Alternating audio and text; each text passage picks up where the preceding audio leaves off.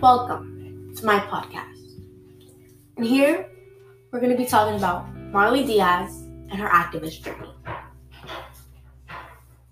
Marley Dias has talked about many topics that are going on and spread information about these things. She is working hard through her teenage years to make changes to this world and society. Over time, and still continuing, she has grown as a person and activist in this journey. She has peacefully protested for Black Lives Matter. Black Lives Matter was a movement created by Black people to fight racial justice against us. We are oppressed and disregarded every day, and that needs to change. She also donated books to schools about Black excellence and Black characters, and even wrote her own about her passion for activism. All of these things are happening because she wanted. She wanted to do something to make a change, to change the world. And that's why she still is. For example, she is working on equality and not only racial rights, but gender equality too.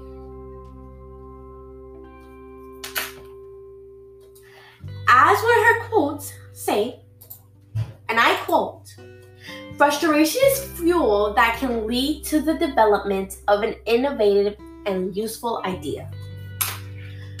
This quote is very important to this whole activism thing. That's because she knows that black people are frustrated and upset about the things that, that we go through all the time.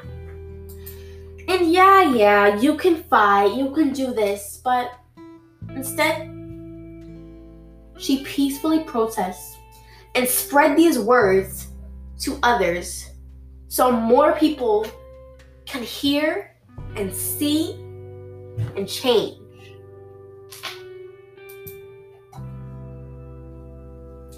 Even though this is still going on, it is still important to recognize her hard work in making society different and how people view these harsh topics.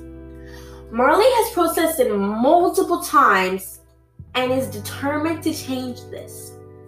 She constantly gets called to talk about her activism. And the more this happens, the more people will see and spread words about those topics. So there will be a change.